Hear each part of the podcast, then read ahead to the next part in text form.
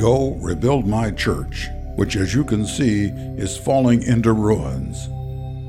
These are the words spoken to St. Francis of Assisi from an image of Christ on the crucifix at San Damiano in 1205 AD. These same words inspired Peter Doan, the host of the program you're about to hear. Peter challenges all of us to rebuild not the brick and mortars of our church buildings, but our personal faith and relationships that will rebuild and strengthen the church. Now, here's today's program. Hi, I'm Peter Doan. And I'm Leslie Doan. And you're listening to the radio broadcast Go Rebuild My Church. In this broadcast, we explore ways to put into practice the words spoken to St. Francis of Assisi by our Lord Jesus and how this theme is relevant as we seek to bring renewal to the church today. Our passion for renewal was ignited when we came home to the Catholic Church 14 years ago, and that's when we heard the call to rebuild and joined efforts with many other renewal movements within the church. Now, you can learn more about our journey home and our lay apostolate dedicated to renewal in the Catholic Church by visiting our website at www.catholicdiscipleshipministries.org. Our prayer is through the ministry of this radio program and our lay apostolate, we can provide pathways for you to join the rebuilding process and experience renewal. We want to welcome listeners joining us for the first time today. In our broadcast, we look at the sacred scripture, excerpts from the Catechism, the lives of the saints, and the teaching of the church as we seek to challenge individuals, families, and local parishes to rebuild and renew the Catholic faith here in America. And today, we continue our current series of broadcasts, Rebuilding a Missional Church. And in the last two weeks, we've shared what we believe is a wake up call for the Catholic Church in the West. We covered a new report that came out on the state of our Catholic faith in Italy, which shows the Catholic Church is now in deep, deep decline. Well, we use this as a powerful example of why the call to rebuild a missional church is happening now. Yes, Leslie, and Rome became the seat of authority in the early church first because that's where St. Peter was crucified upside down and St. Paul was beheaded, both for our great faith. Then further later, the Emperor Constantine proclaimed in 313 AD the Edict of Milan, which declared Christianity a legal religion. He convoked the Council also of Nicaea that formulated our Nicene Creed, and he also had the Church of the Holy Sepulchre built. So today we're going to present the big picture of why we must rebuild the missional church. And again, the whole area of Rome and Italy was catalytic for us to think about these things. Now, in our first two broadcasts, we laid the groundwork for this series by referencing two important Catholic prelates Pope Benedict XVI in 1969, as Father Joseph Ratzinger did a radio bro- broadcast on German radio, and there he predicted the church would go through a great pruning, lose significant numbers and cultural influence. Yet during that time, he also predicted the church would grow in spiritual power, humility, and simplicity.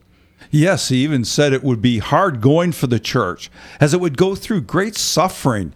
And once that is past, he said, a great power will flow from a more spiritualized and a simplified church. And we've certainly seen the church suffering right now, haven't we, Peter? Yes, Leslie. Then last week we heard from a second voice, that of Cardinal Timothy Dolan. In the book that you wrote, Peter, Encounter Jesus, Transforming Catholic Culture in Crisis, you actually quoted Cardinal Dolan. Yeah. In, in your book, you quoted him as saying that the most urgent pastoral need that we have now is to renew the luster of the church, to make it the light of the world and the salt to the earth. And then recently, in January of 2023, Cardinal Dolan once again pointed out that the church is indeed facing what Father Ratzinger spoke and prophesied of. In fact, he called the former days of the Catholic Church, the church that he grew up in, as used to be Catholicism. So we're no longer what we used to be, he said, as far as our influence upon the culture or our internal health and dynamic. Yes, amen to that. He went on to point out what he believes is the solution. The church needs to make a paradigm shift, he said, a significant transition. And he mentioned three things, Leslie attitude, approach, and strategy. And the most accurate description of that shift, he said, is moving from maintenance to mission. With this as a background, our series of broadcasts will focus on how each one of us can become rebuilders of this missional church we see in the New Testament. Sacred Scripture shows over and over again, and this is an important point that we want to make today, is that the Lord is not only a builder, but He is also a rebuilder. And we want to share some scriptures. There's a many, many scriptures that point this out, but Leslie and I want to now share a, a couple scriptures to get us thinking in this idea of the Lord as rebuilder. And first of all, it says in Isaiah 61, verse 4, this. Then they will rebuild ancient ruins. They will raise up the former devastation, and they will repair the ruined cities, the desolation of many generations. And here, rebuilding calls us to consider the things, what they were like in ancient times, in biblical times. The Lord wants to rebuild a missional church. Then in Micah, it says, verse 7, uh, chapter 7, verse 11, it will be a day for building your walls. On that day will your boundary be extended. So when the Lord rebuilds, what Micah is saying is that boundaries are extended and influence is restored. Yes, Isaiah 58 12 is another rebuilding verse. Those from among you will rebuild the ancient ruins. You will raise up age old foundations, and you will be called the repairer of the breach the restorer of the streets in which you dwell. It's one of my favorite verses, Leslie, about rebuilding, and it calls you and I to volunteer individually to become rebuilders. Well, let's jump into Jeremiah now. The theme continues. Jeremiah says, Again, I will build you and you will be rebuilt. He's prophesying, um, the Lord is prophesying through him. Mm-hmm. O Virgin of Israel, again, you will take up your tambourines and go forth to the dances of merrymakers. And I love this verse because when God rebuilds, it restores joy and praise in his people. Now, Leslie, there's a whole book in the Old Testament that speaks about rebuilding. It's the book of Nehemiah, and it's a history of the Lord rebuilding the walls around Jerusalem after it had been destroyed. Well, Nehemiah says, You see this bad situation we're in, that Jerusalem is desolate and its gates, burned by fire. Come, let us rebuild the wall of Jerusalem so that we will no longer be a reproach. Yes, in Nehemiah 4 1, it says this Now it came about that when Sanballat heard that they were rebuilding the wall, he became furious and very angry and mocked the Jews. In other words, Sanballat was there resisting the work of Nehemiah rebuilding. Uh, we'll note that later. And it says in Nehemiah 4:18, as for the builders, each wore his sword girded on his side as he built, and the trumpeter stood near me. And this points out, Leslie, that when rebuilding takes place, when we talk about rebuilding the church, there will always be resistance and spiritual warfare. The devil does not want the church rebuilt. Then on he goes on to say in Nehemiah 4:17, those who were rebuilding the wall and those who carried burdens took their load with one hand doing the work and the other hand holding a weapon. There's that theme again that yeah. they were prepared for battle. Yes, exactly. Those who were rebuilding the wall and those who carried burdens took their load with one hand of work and the other hand they held a weapon. And it just wasn't the leaders, but all the rebuilders had to enter into both carrying the burden to rebuild as well as spiritual warfare that comes from the rebuilding. And it's interesting that every person in that rebuilding work in Nehemiah, each was then was assigned a place on the wall. Well, hopefully, our listeners can hear the theme that the nature and character of God is to be both a builder and a rebuilder. So, we're going to take a short break now, and when we return, we'll take a look at the details surrounding Jesus and his call to build the church and how the scene at Caesarea Philippi sets the stage for all of this. So please stay with us. You're listening to Go Rebuild My Church. This program is underwritten in part by Willie and Deborah Wood in memory of their parents, Woody and Joyce Wood, and Bill and Elsie Brooks. Catholic Radio Indy thanks the Wood family for their support. Do you like game shows? How about trivia? You're listening to Catholic Radio, so I assume you're interested in the Catholic Church. Catholic Challenge 2.0 is the newest addition to our programming lineup here on Catholic Radio Indy. A 30 minute quiz show covering almost everything Catholic. Catholic Challenge 2.0 tests your knowledge and teaches at the same time. Check it out every Thursday afternoon at 4:30 right here on Catholic Radio Indy. Welcome back to our radio program, Go Rebuild My Church. Today we're continuing our series of broadcasts, Rebuilding a Missional Church. And in our last segment, we discussed that the nature of the Lord, shown throughout sacred scripture, is that He is a builder and a rebuilder. We mentioned the book of Nehemiah, which is a great Old Testament picture of the heart of God to rebuild that which has been in ruins. And yes, Leslie, in the theme of our broadcast, we must remember that when the Lord spoke to St. Francis of Assisi in 1205 AD, he said, Francis, go rebuild my church, for as you can see, it is in ruins. In other words, in order to rebuild, it's necessary, I believe, to go back to the original blueprint. That is, where Jesus introduces us to his plan to, first of all, build the church. And that takes us to Caesarea Philippi. It becomes the frame. I, I look at it, Leslie, as kind of a frame of a three dimensional painting. And when we look at it, look at the scriptures in Matthew 16 and scrutinize it, we will see the beginnings of how to rebuild the church as missional, because this is the nature of the church which Jesus built in the Gospels. Well, let's begin, Peter, by providing some background on Caesarea Philippi. The history and the geography of this area is really key to what happened there. And it's interesting to note, as you've previously said on this program, that the church fathers would refer to the geography of the Holy Land as the fifth gospel. Yeah, that's amazing, the fifth gospel. In fact, Pope Francis recently referred to the Holy Land this exact way. He yes. said, making the Holy Land known means transmitting the fifth gospel. That is, the historical environment and geographical area in which the Word of God was revealed and then made flesh in Jesus Christ, of, in Jesus of Nazareth, for us and our salvation. So, Peter, let's jump in and give us a good background of an overview of Caesarea Philippi. So let's take our minds back into biblical days as we share and open up this area. Like a modern day resort, this city offered beauty, relaxation, but also hedonistic pleasure. It was located 150 miles north of Jerusalem, and Caesarea Philippi was far removed both theologically, morally, and socially from the strict Jewish culture that the disciples were living in uh, from in their physical distance. And it's interesting that Jesus took them all the way up there, 150 miles. Yeah, that's right. Caesarea Philippi is located at the convergence of two rivers. Also, there's melting snow there from Mount Hermon that provided water plunging from these rocky cliffs, giving the city almost like a majestic presence. And the area was surrounded by vegetation with grapevines, mulberries, and fig trees, and visitors could spend days there admiring the beautiful scenery. But Caesarea Philippi, Leslie, also had a dark side. It was the place of pagan worship and political power. The original name for the city was Panias, in honor of Pan, the pagan god of shepherds and flocks.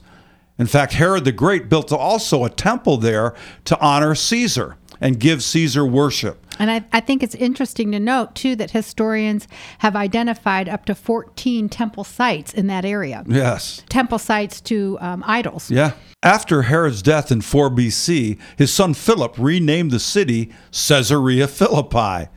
Like many pagan gods, Pan was famous for his sexual exploits. Numerous drawings and statues depict Pan as a half man and a half goat, having sexual relations with nymphs, maidens, men, and animals. So, worshippers of fertility cults or agricultural gods engaged in sexual relations here. Temple prostitutes, in a sordid attempt, tried to stimulate divine power in blessing their crops or herds. It's a very perverted place, Leslie. Pan is still considered, interestingly enough, by some pagan groups, such as Wiccans, as a symbol of male virility. So, let's talk about why Jesus might have led his disciples there. Right. So we need to stop and think about all this for a minute.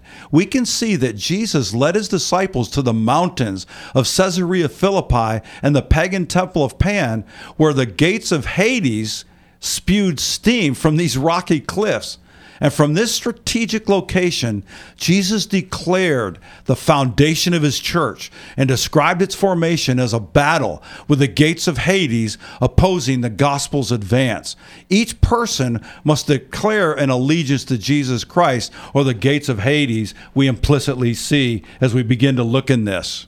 Well, as we were preparing, we talked at length about our visit to the Holy Land when we were on a pilgrimage, and we did get to go to Caesarea Philippi, mm-hmm. and we actually got to visit the site where they believed Jesus um, had this encounter with his disciples yes. and asked them, "Who do you say that I am?" Yes, exactly. And we saw the cave there uh, where Pan Pan's temple actually has been destroyed, but we saw the place where, carved into the cliffs of Caesarea Philippi, um, the temple was called the Gates of Hades, and this this was the place where there was a cave we actually stood right in front of the cave and you took my picture there. Right. And it was believed to be the gate to the underworld or Hades. And this is where they had detestable acts of worship and they had made their commitment to these false gods. So when Jesus declared that the gates of Hades could not prevail against his church, we learned that quite possibly he and his disciples may have been looking at this pagan place of worship. Yes, he had all this three dimensional. Uh, thing going on, Leslie, as he's talking is to disciples, and it really helps us open up to see just exactly implicitly what he's trying to do here. So Caesarea Philippi has this great significance in the scripture, as it is the opposite place where people would have imagined Jesus would make such a great revelation of both who he was and what he was going to do, that is, to build his church. Now, there's two important things to note, I think, in this. First of all, Jesus reveals himself in a place that was known for pagan worshiping, signifying his reign and authority over other gods. And he shows that his Father was the only one that deserves to be worshiped through him. Very important. Then, secondly, Jesus' visit to Caesarea Philippi also signifies, I believe, his challenge to his disciples and to all Christians to both face evil and overcome it, Leslie, instead of hiding from it or denying it. This was the last place you could have found Jesus and his disciples as it was associated with evil. But by visiting the place and declaring that he would build a church, Jesus is telling us that his church will confront evil literally in the belly of the beast, as that was signified there as a result of the paschal mystery. Well, this is all just so exciting mm-hmm. to learn about this and kind of dig into this. But I would like everyone to stay with us now because we're going to take a short break. And when we return, we will continue to discuss how Caesarea Philippi set the scene for the building of the church, and the lessons learned there will also set the stage for us to be a part of the rebuilding of a missional church. So please stay with us.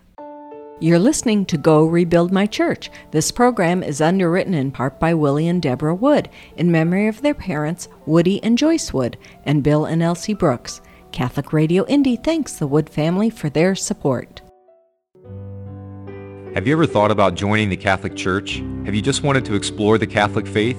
All you need to do is call your local Catholic Church for more information. We are always happy to help you in your journey to discover and learn more about the Catholic faith. We have classes that are almost year-round, and the classes and information sessions do not involve making a commitment, and there is no pressure to join. Please call your local Catholic parish for more information today and start the journey of one day possibly becoming Catholic as well. God bless. You're listening to Go Rebuild My Church, and we welcome you back to today's broadcast. We're currently in a series called Rebuilding a Missional Church, and today we learn that the heart of God is to rebuild that which has been falling into ruins in our church. Just as Nehemiah was called to rebuild the walls of Jerusalem, so we too are called to rebuild where the walls have been damaged in our church. The goal will be to rebuild a missional church. And in our last segment, we learned that Caesarea Philippi was the most unlikely place where Jesus chose to announce that he would build the church. It was where the pagan temple to Pan was located, and waters and mist flowing out from the cliffs and caves gave it an eerie appearance. And that area, exactly where the cave is located, was referred to as the gates of Hades or the gates going down into hell. Right. So let's continue to discuss the details of what happened in that place and see how this is where we too must start to rebuild a missional church. Leslie I think a great place for us to really look into this in a deeper way is by reading the scripture that provides this three dimensional painting that we're looking at today. So in Matthew 16, verse 13, the scripture says this Now, when Jesus came into the district of Caesarea Philippi, he asked his disciples, Who do people say that the Son of Man is? And they said, Some say John the Baptist, but others Elijah, and still others Jeremiah or one of the prophets. So he begins here by, first of all, saying, Who's everybody else saying that I am at this point? What are you hearing out there, so to speak, as my disciples? Then he turns to them and he says to them, But who do you say that I am? And of course, Simon Peter spoke up and he answered, You are the Christ, the Son of the living God. And Jesus answered him, Blessed are you, Simon, son of Jonah. For flesh and blood has not revealed this to you, but my Father in heaven. And I tell you, you are Peter, and on this rock I will build my church, and the gates of Hades will not prevail against it. And I will give you the keys of the kingdom of heaven, and whatever you bind on earth will be bound in heaven, and whatever you loose on earth will be loosed in heaven. And then at the end, he sternly ordered the disciples not to tell anyone that he was the Messiah. Very powerful scriptures there, and that sets the picture of what we're talking about and drawing ourselves to today. But we want to go back now and really look carefully at the question that he asked them, Yes. the disciples, and what the answer was. So when Jesus took them to this place, Caesarea Philippi, he brought them to the place that symbolized paganism, idolatry, perversion, and even hell itself and hell's kingdom. And in that context, we just read the question he posed to Peter in that place, he also believed, Leslie, poses to each of us, you and me, and all of us as our listeners. He asks each of us that same question Who do you say that I am? And I believe that each of us need to decide if we, of course, believe that he's the Messiah, the Son of God, and make a personal, intimate, and direct confession of who Jesus is, just like Peter did. Peter is leading the way. And we're and literally we're going to copy. We need to copy both in words and in our hearts what Peter said. And I thought, Leslie, as I was preparing for this, that during the Easter season, we renew our baptismal vows. You remember the priest goes around the church and everybody gets Yes. sprinkled? And I've heard a lot of uh, Catholic thought leaders say that we as Catholics don't take that time seriously enough because what the church is really calling us to do is to renew our baptismal vows of what we're talking about here today. It's just not a little sprinkling uh, time, but it's a time where we really new, renew our confession. The question must be answered the exact, the exact same way as I mentioned, as St. Peter answered that question. And I believe if the church is to be built or rebuilt on anything less than a direct encounter, followed by a clear confession, it says in Romans 10 9 and 10, as a matter of fact, St. Paul reminded us that if we confess with our mouth Jesus is Lord and believe in our heart that God raised him from the dead, we will be saved. That is the starting point, not only here when Jesus was going to build the church, but it's our starting point if the church is to be rebuilt and it become a missional church. What's interesting today, I was reading the Magnificat, my private uh, personal morning devotions in the Magnificat, and in today's meditation, Pope Benedict XVI also made this the starting point. And he emphasized the importance of making a personal, direct confession of who Jesus is. He was recounting the story of Nathanael's encounter with Jesus in John 1 45 through 51. When Nathanael asked Jesus, How do you know me? Jesus answered, Before Philip called you, I saw you under the fig tree.